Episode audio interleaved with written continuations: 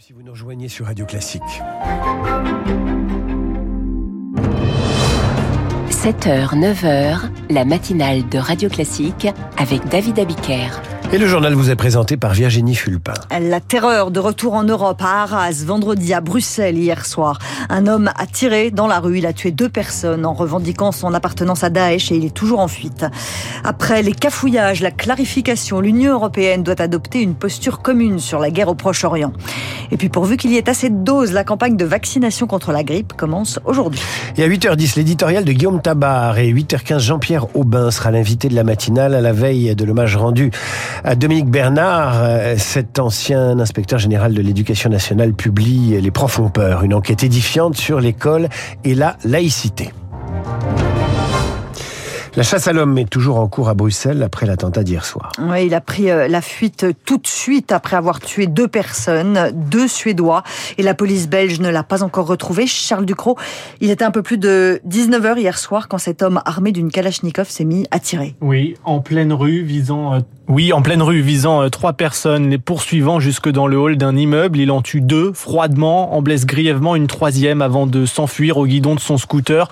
Tous les trois sont de nationalité suédoise. L'homme aurait repéré leur taxi. Des supporters, la Suède affrontait la Belgique hier soir pour les qualifications de l'Euro de football.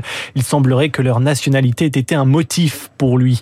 Les 35 000 supporters dans le stade à quelques kilomètres ont été confinés pendant plusieurs heures dans l'angoisse avant d'être évacués euh, sans incident. Le terroriste a été identifié, on connaît bien son profil. Il s'agit d'un Tunisien de 45 ans signalé comme radicalisé, prêt à partir pour le djihad.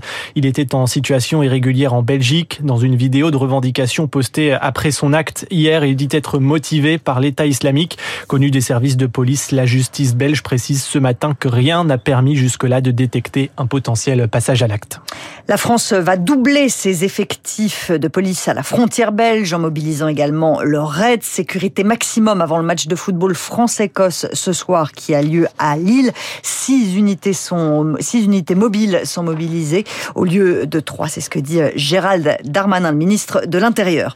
Quand le terrorisme frappe la Belgique, on repense aux attentats de 2016 qui avaient fait 35 morts à Bruxelles et aux attentats du 13 novembre 2015 en France avec la filière terroriste belge. Il va justement être question du sort de Salah Abdeslam à partir d'aujourd'hui. Il est en prison en Belgique, condamné à 20 ans de réclusion pour ses attentats de 2016, mais il devait purger sa peine en France où il a été condamné à la perpétuité incompressible, ce que ses avocats trouvent inhumain et ça c'est difficile à accepter pour le président de l'association Life for Paris, Arthur Desnouveaux.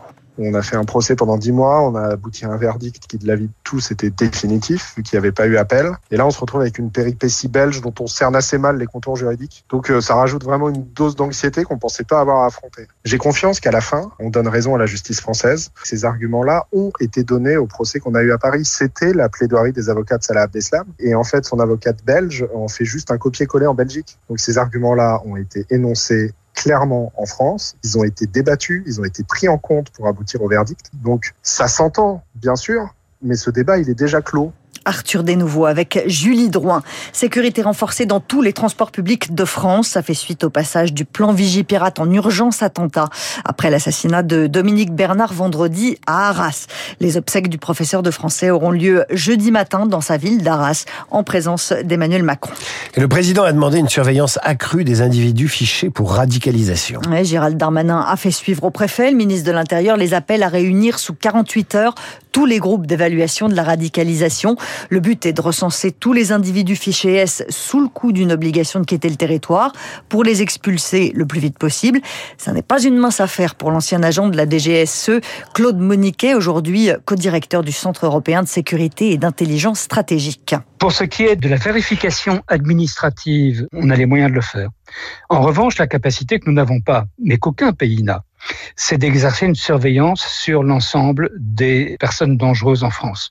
Et c'est pour ça que plus on peut en, éloigner du territoire, ben plus on gagne de force pour surveiller ceux qui restent.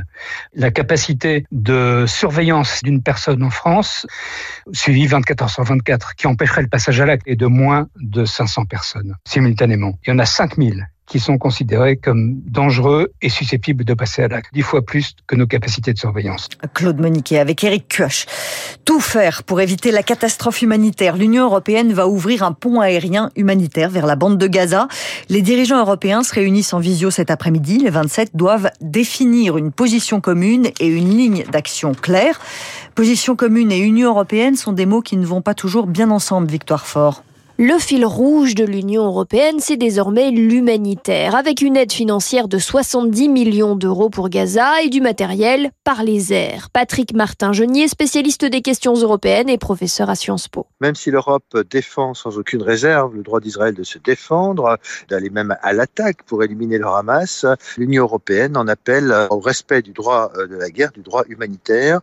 Et donc, il demande à ce que l'eau, l'électricité, le gaz soient rétablis de façon à ne pas créer crise humanitaire supplémentaire dans cette partie du monde. Se concentrer sur l'aide plutôt que la diplomatie. Avec ce conseil dix jours après le début de la guerre, l'Union européenne veut faire bonne figure, trouver une position à l'unanimité après l'imbroglio sur les aides allouées aux Palestiniens. Pascal Joannin, directrice générale de la Fondation Robert Schuman. Il y a un commissaire européen qui a dit on va stopper toute aide euh, humanitaire à Gaza. La plupart des États membres ne le souhaitaient pas, un peu une cacophonie, parce qu'en matière de politique euh, étrangère, euh, il n'y a pas une voix de l'Europe unique. Un rétropédalage en bonne et due forme. Pour effacer l'incident, deux premiers vols vont partir cette semaine pour apporter de l'aide à Gaza. Joe Biden arrive en Israël demain. Le président américain veut assurer Benjamin Netanyahou du soutien des États-Unis. Il veut aussi plaider pour une aide humanitaire à Gaza. Pendant ce temps-là, le Hamas a publié une vidéo d'une otage franco-israélienne, premier signe de vie d'un otage depuis les attaques du groupe terroriste. Mais cette vidéo est impossible à identifier. Les Français les plus fragiles peuvent aller se faire vacciner contre la grippe. Ouais, la campagne de vaccination ouvre aujourd'hui. Est-ce qu'il y aura assez de doses? Chaque pharmacie en a en moyenne commandé 500. Mais pour Gilles ben Le président de l'Union des syndicats de pharmaciens d'officine, c'est difficile d'anticiper les besoins. Ces dernières années, il y avait un mois qui était réservé euh, aux personnes fragiles et ensuite c'était euh, la population générale. Là, c'est dès le premier jour euh, qu'on propose le vaccin à toute la population. On a toujours une, une petite appréhension sur le sur le nombre de doses parce qu'en fait, on fait les commandes de doses au mois de mars. J'espère qu'elles suffiront. On a traditionnellement beaucoup plus de mal à inciter les patients qui ont une affection de longue durée à se faire vacciner. Pourtant, c'est très important pour eux. Et si on voit que les vaccins partent vite, eh bien on va vite téléphoner au ministère pour qu'ils essayent de racheter des doses sur le marché international. Gilles Bonnefond avec Rémi Fister, la vaccination contre la grippe est maintenant ouverte aux enfants de plus de 2 ans. À demain Virginie, on vous retrouve pour les infos et n'attrapez pas le, la grippe. Hein. Non, mais je vais essayer. Essayez, hein, de toute façon, vous êtes solide comme un roc.